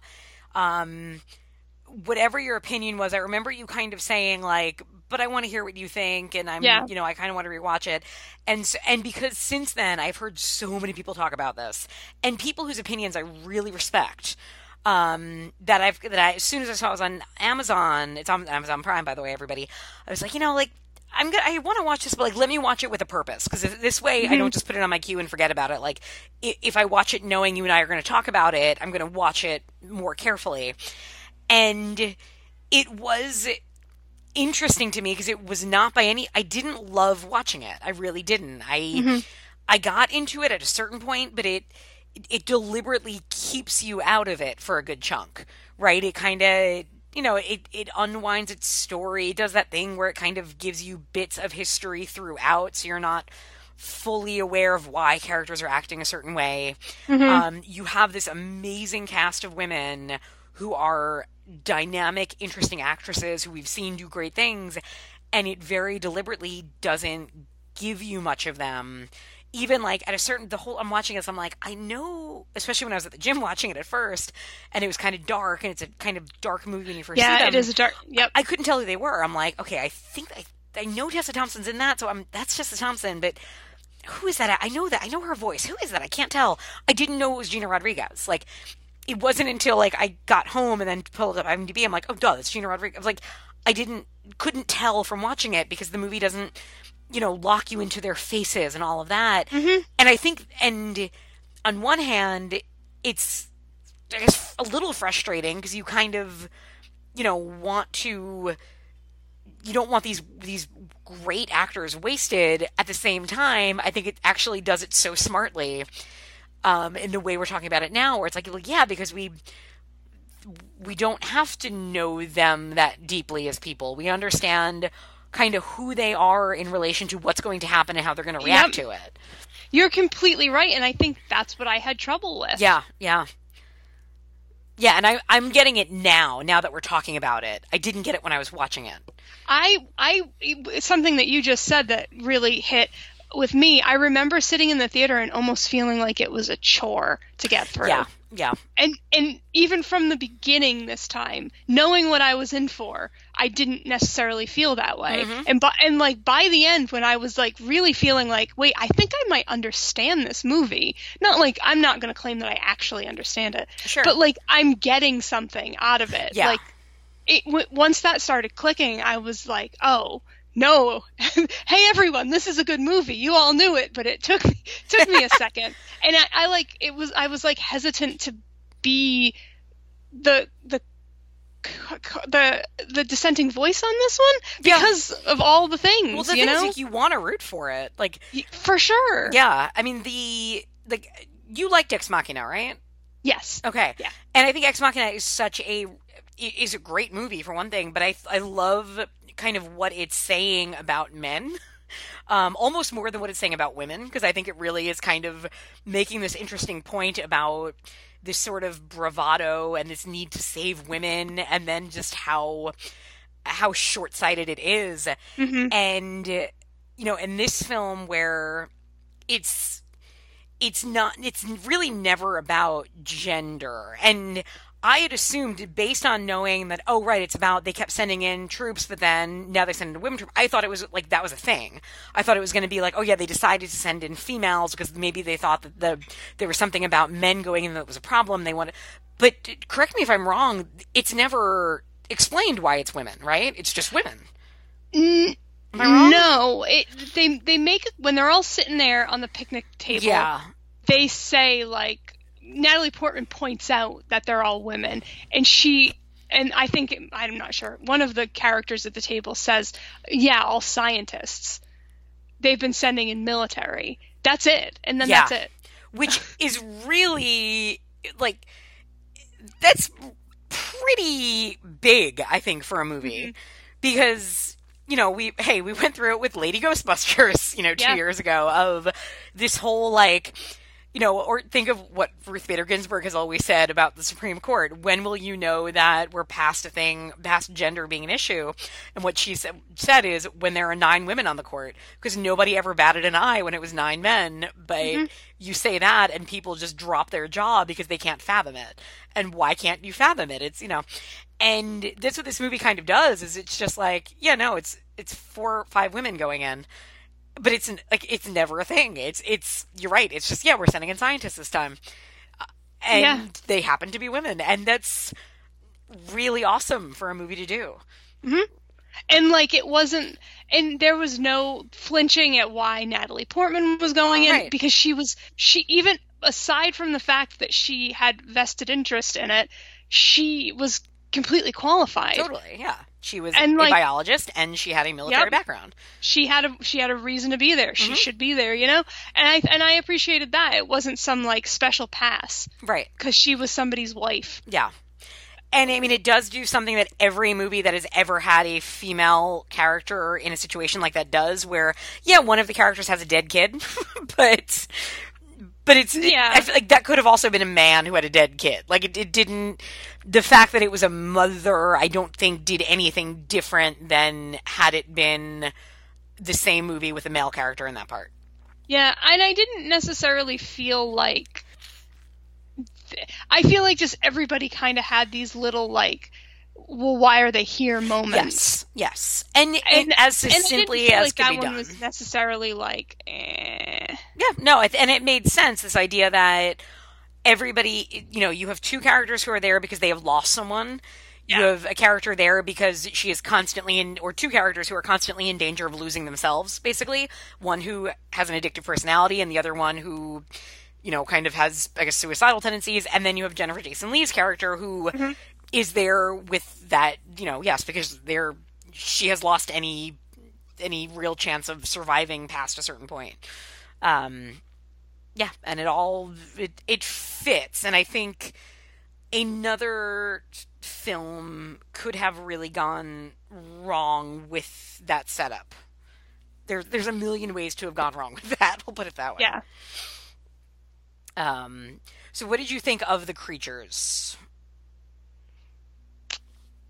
Eh, I like I like the idea of the bear. I like the idea of it. Didn't like the execution of it. I didn't like the execution Yeah, of it. it I also like the i- the idea of like the bear taking on someone's You know, voice. At first I did, and then I realized, you know what that is? That's What? totally the first. That's in the book, not in the film. But that's totally what happens in the Hunger Games, yeah, 100%. Yeah. You're 100% right. right? Yeah. Like for Yep. those of you who've, seen the movie but haven't read the book, uh, in in the Hunger Games, at the very end when like there was there's crazy wolf-like Mm-hmm. creations that are after them, in the book it's like all of them have facial features and vocal features of somebody who everybody else cared. So it's either like Prim or Rue or like all dead people that have come back in the form of these wolves. And I just realized that, like, as we were talking about it, was like, oh my god, they ripped off the Hunger Games. yeah, even even the Hunger Games with the um the birds The that Mockingjays, sa- yeah, that's right. that- yeah, the yeah, that can sound Jacka- like Jackawees or something. Yeah. Um yeah. I think I might have thought of that the first time we Mm. watched this, but I didn't yeah, I didn't it didn't pop in my head this time. Like I like the idea of that, but I didn't don't know if I loved the execution. Yeah, I, I'm with you on that.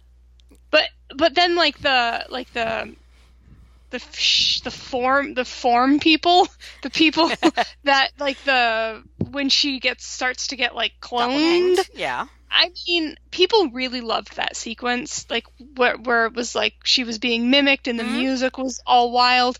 I that in the theater, that's when I was like, I don't think I get this Mm.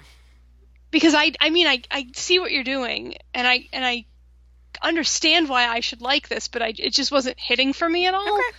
And it didn't again this time. Yeah, I, I was The intrigued by that. larger think. themes were were like, oh, this is cool. Yeah.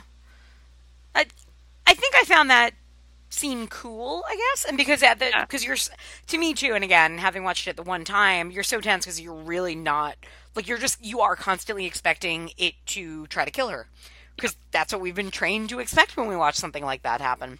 So to see where it goes is pretty neat. Mhm. Um, and I am not always the biggest Natalie Portman fan. I and and I will just come out and say yes, it is because I really hated her attitude in the first three Star Wars films. I think I think I can understand she was like 15 and filming in a desert and was unhappy and she was being directed by George Lucas with George Lucas dialogue, but I just feel like she never tried.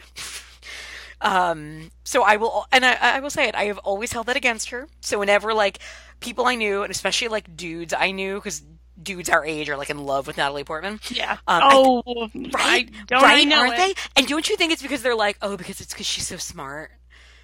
I Right? don't know, but I had this experience where I was told that she was the pinnacle of beauty, and I was like, "Uh, Yeah.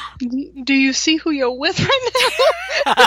like, she's fine, but like, also, calm down." Yes. Like, And I don't know. I mean, she is smart, and I'm sure sure. she's. I'm sure she's fine. I don't know that much she, about her. she's from Long Island. I knew somebody that I think went to like Yep. acting class with her and said she was kind of snobby, but this is like in 1993, so yeah, but when Like, back I would in the be 90s snobby too if I was Natalie Portman. Yeah. snobby and slutty. What, are, Exactly, what is that saying about the person giving that report? Exactly. Um, but so no, but it's totally a thing. And like to our male Yes, listeners, if you're like, but I like Natalie Portman, like I'm not like saying you shouldn't, right? Like, hey, like who you want to like. I my husband has a fear that I would leave him for Clancy Brown. I'm not going to say whether that's true or not. But Mm. there was something so specific about the way, every way that I've ever heard a man talk about Natalie Portman, that I do feel like they they have a they like you know they are attracted to her they have a crush on her because i think it makes them feel like better than if they had had a crush on um pamela anderson or something like there's something oh, kind of she's snobby about she's the crush smart and has brown hair. right and she's petite and it's not like she's all Yeah. boobs like it's, it's more like you know that yeah so there's always whenever somebody's like oh Natalie Portman I'm like mm, uh-huh. Um but she I think she's all that being said as I've insulted people who are like I "Oh, mean- Natalie Portman Yeah, Zach. Zach just said it's because she's showed up when she was so. He typed it to me. She he she showed up when she was so young. So there's like a, this a weird That's age the other creepy thing fe- that I've always wondered about yeah fetishization Yep. for her. Um, similar with Hermione. oh god yeah or the Emmer- Ols- like the Olsen twins too Yeah, but like, I, and I'm not saying anybody that's like into Natalie Portman is because they're like weird, like hidden pedophiles. That's Right, not what I'm right. saying. But, but, but like, because she's a might be. lovely woman. I thought yeah she was sure she was very beautiful, specifically in Black Swan. I don't know. I liked her the outfits they chose to put her in, in that. Um, but like, I don't know. I I never got it. Like the way Yeah. some people were into her. She's fine in this. You know who the real hero is in this? Jennifer Jason Lee. So good yeah yeah I, I. So all of that was for me to say I actually thought Natalie Portman was very good in this movie. She Like, was she was good yeah. in it, but but you're right, Jennifer Jason. Well, Jennifer Jason Lee is like always the best thing in something, and She, her voice is like it's so. You know what's cool too? Wow. Watching this, like, because I watched what, I- what was the name of that movie? Morgan. I watched Morgan not that long ago. yes, she's and she's kind too. of playing the same character, right? Like, I like Jennifer Jason Lee now, like her being typecast as this sort of like world weary um, psychologist who en- who always ends up in like a violent death. Like, I'm I'm cool with that. With her playing like kind of bitchy but kind of right. Like, Mhm. yeah, yeah, I like that. Yeah, I like it too. It's it's great. Zach called it a very lived-in character, and I Mm-hmm. really agree. Yeah.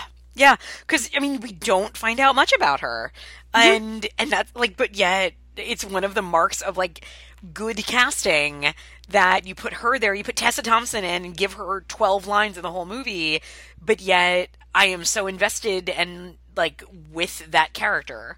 Mhm. So yeah, that's a good point. Um, did, I forget. Did you see Arrival? Yes. Okay. Because I, I feel like this, if you had to like kind of say like what t- what would you compare it to? I would probably compare it to Arrival in many ways. I didn't like that movie. I wonder if I rewatched it if I would like it. Mm, yeah, yeah. Because I feel like it's a similar. I don't know who I am this anymore. Big grand sci-fi setup that you've seen before, but we're going to attack it from a much more sort of human level of like, but what does it mean? Yeah. Yeah. Yeah, I, rewatching that, I might be like, oh, actually, now I'm getting a lot out of it, and I really right, enjoy it. Hmm, interesting. Yeah. Yeah, it's um it's it's a really odd film in so many ways cuz I it's one that I had a feeling like would be something of like, oh, I probably need to see it a second time or really like read more about it. But it is a case where the more you kind of think about it and talk it out, I think it really you you can see like you're saying there's a lot more going on than ever is outright said. Mm-hmm. Yeah. Yeah. Interesting. Wonder what he's doing next, that Alex Garland. That is a wonderful question. Let's because see. I am suddenly more interested than I was. Oh, his previous. IMDb photo is unfortunate. I'm gonna look. I don't know. I'm He's on wearing like a zip-up hoodie. He looks really uncomfortable. He looks like it's like it looks like a driver's license photo. I don't think. Yeah, I don't think I even know what he looks like. I, I, think you'll be surprised when you see. Um, Oh, he's I can't wait to find out. doing a bunch of he is directing something called devs which is a tv show about a computer engineer investigating the secretive department division in her company which she believes is behind the disappearance of her boyfriend i don't know what that is Ooh, so, nick offerman's in it how interesting So I continuously forget who he is. Zach literally read me some of his credits last night. I have I'd already forgotten. Of course there has to be something else in this movie. Of course. I cannot he wrote Sunshine. yeah i forget that yeah that's the screenplay for Never Let Me Go. Mhm. Come on, I can't. Like, there's got to be stuff there. Yeah. I think that maybe that's why I was so bummed out because like, like he he he's my kind of guy. Mhm. I I have historically like.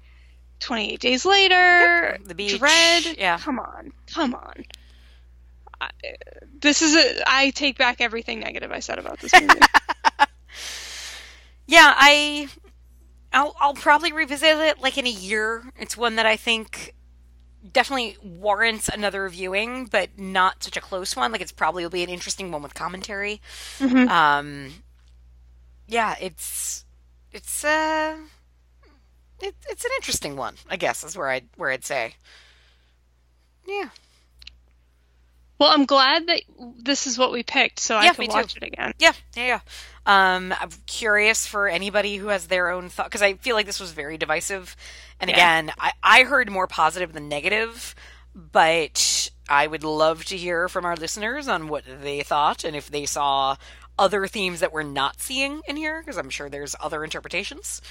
I think the fact that it is so um, that it never tells you anything or really leans anywhere, I think makes it so much more open, which I appreciate in a film. Uh, it's very ambigu- ambiguous, ambiguous, if you will, even. Um, Yeah. Yeah, interesting. All right. Do you have any more to say about Annihilation? I don't think so. Okay. But again, thank you for. Oh, any anytime I'll make you watch something. uh, and for our listeners, it's on Amazon Prime. I would definitely recommend watching it. I, I mean, it's probably better on a bigger screen than little, just because it's kind of muddy otherwise at times. Yeah, it's dark for yeah, sure. Yeah, but cool.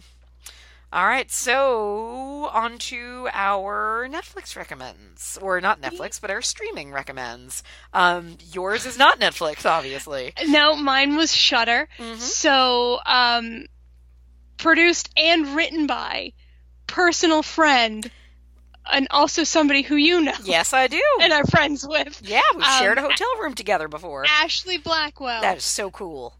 I just about cried when I saw Aw. that this was going to get released. Yeah. It is.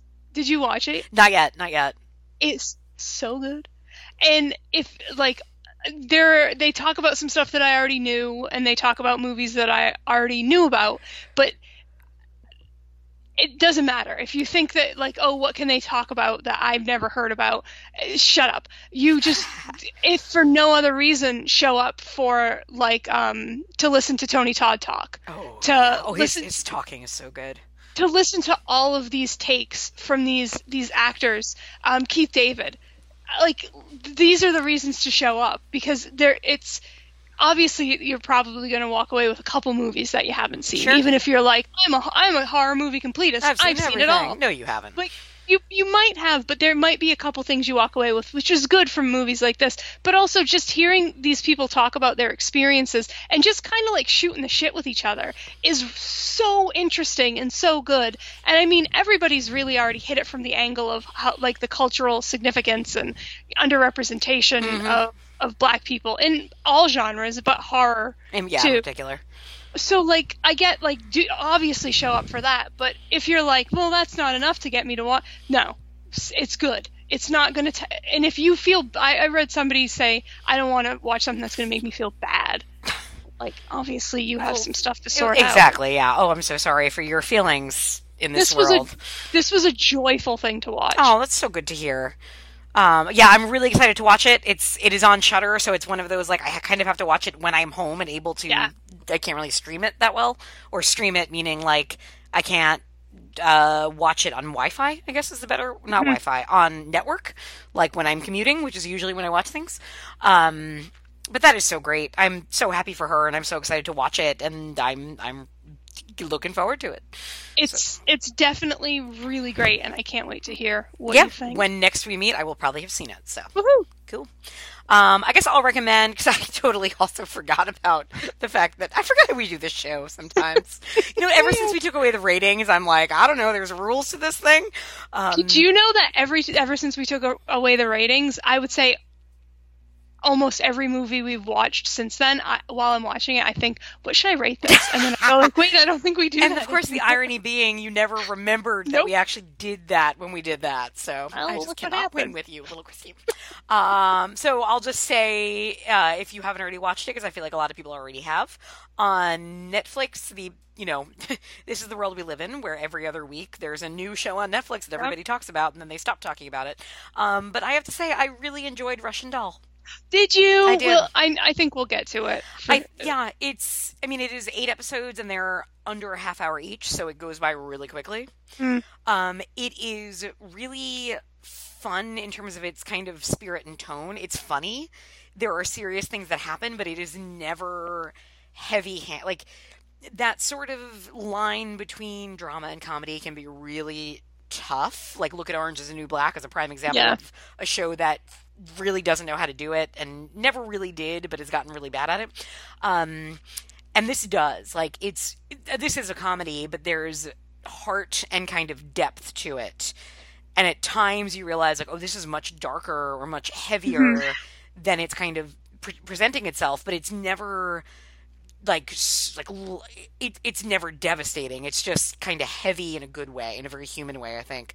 Um, I've always loved like Natasha Lyonne is the Ugh, person you always wanted to play to be your best friend. Like, Yes. she is. She plays the same character and everything, but she's really good at it. And this is a show. Like, I mean, she was a co-writer and creator on it. She knows exactly what her strengths are, and she is a delight because you get to watch her do exactly what she should be doing um, and it's it's fun. I think it's very satisfying. Not that it does. I'm not saying it gives you all the answers, but it ends and you feel as if okay, these characters went somewhere, and I went there with them, and I leave feeling satisfied. So hmm. I would definitely give it a go. I, I definitely will. You know, we still haven't even finished Glow. Like I Oh don't. my goodness. There's there's Wow. completion issues sometimes. with clearly, yeah. Like we stress because we're not good bingers. Like everybody I know, you know, oh Punisher's out. Did you watch all of it? No, we haven't started it yet. We're Yeah. still finishing up Daredevil. Like, you know, we watch one episode at a time typically. We're not Yeah. we're not get up till three AM like these kids today who can just no. no. stream it. Us too. Us too. Um, oh, here's here's a, re- a recommend too. If you haven't watched Lemony Snicket's series Unfortunate Unfortunate Events, all three seasons. That's it. There's not going to be any more on Netflix. We finally finished it. It's the best ever. Huh. I I've probably said that before. Yeah, I never would have thought to watch it. Oh my gosh, it's so good. No kidding. It's so good. Huh. Um, and if you don't like Neil Patrick Harris singing, which I don't think is a mean, problem for how is you, that going to be a problem for me? Come on. but it might be Come a problem for other people, it definitely slows down Oh, that's as, the- just as I the series goes That's on. like something you don't tell me if you want me to but you won't even notice because you'll just have already fell in love with the show. But then I'll be like, why isn't there more singing? I like singing. You might, you might be like that. okay. Okay. All right, do you have anything burning on your little brain about what you would like to watch and cover for the next time we meet? I don't really. Okay. I feel like we talked about a lot of things and said that we should cover them. Did. Well, I remember. See, the only problem is whether or not things are streaming anywhere. That's true. Um, I think that I don't think Valentine is anywhere that you can get it easily. You know, here's a side question because um, I've been trying to find, like, I know people talk about, like, oh, well, those sites that tell you where you can stream things. But every time I go on one, it will always say you can't stream it. And, like, I don't, I, is there, okay, what I'm asking people, is there a good website for figuring out if you can actually stream something or not? Because We have I'm used- striking out. Can I stream it a little I bit? was, it's and not. I, well, according to Can I Stream It, you can't stream anything. Everything I check says no, and I'm like, but Yeah. it's on Netflix right now. It's a Netflix original. I'm just checking, um, Just Watch to see if it's on there. Uh, it's like two ninety nine everywhere. Okay, well, we will see. Maybe it's somewhere that we don't know about. Uh, we'll see. So, okay, we will announce whatever we're going to do for the next episode. I guess on Facebook and Twitter if I remember to go on Twitter. Um, so we will try to tell everybody what that's going to be as we figure it out. Yeah, we'll we'll get there. Yes, we're, get, you know, give us time, folks. We've only been doing this for hundred episodes. We're still learning the ropes. All right, but on that note, All oh, right. do you have you have anything to promote? Any stories you want to mention? Oh, you if you want to follow me on Twitter, it again it's paraxtine, P A R A X T I N E. I've um when I wasn't working, I got published a couple times, a few times, which was nice. I actually committed to sending things out, and I've had some stories show up that you can read online. So if you want to go to my Twitter, I uh, retweet them there, or my website, which is my name. Very nice. Um, you're so inclined. I everybody should be. Um, I clicked on it and then I was at work and I didn't get a chance to read it, but I will soon. So don't you worry. Well, thanks. A few people seemed like they actually did, and they said they liked it, which is nice. You know what?